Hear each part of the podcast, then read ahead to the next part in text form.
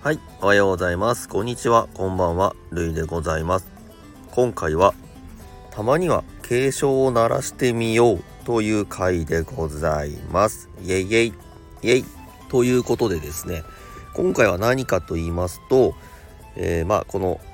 SNS スタイフとかもそうなんですけども SNS で活躍している人たちの魅力がものすごすぎて気づいたらどっぷり沼に使って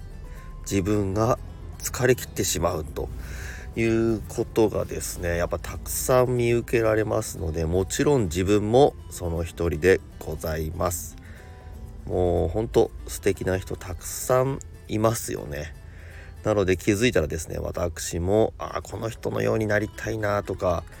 あ楽しそうだなとか羨ましいな。よしじゃあ自分もって思いながらですねもう気づいたら携帯片手に持ったままドカーッつって。優先順位がですね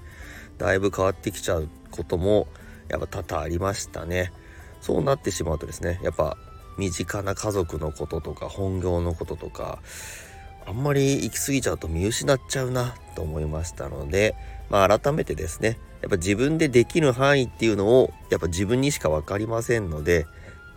そうですね。一応自分をしっかり見つめて自分のできる範囲であまり壊しすぎない程度にやっていきたいなと思うんですけどもまあ時にはですね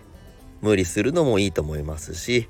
無理して疲れて休憩するのもいいと思いますし自分の中でですねうまくうまく長く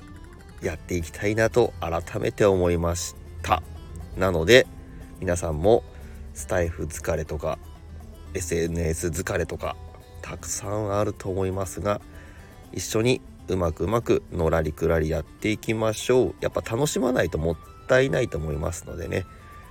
楽しんで素敵な人たちとたくさん絡んでいきたいと思います。では今日も皆様が楽しく過ごせますように。たまには警鐘を鳴らす回でございました。イェイイェイイェイ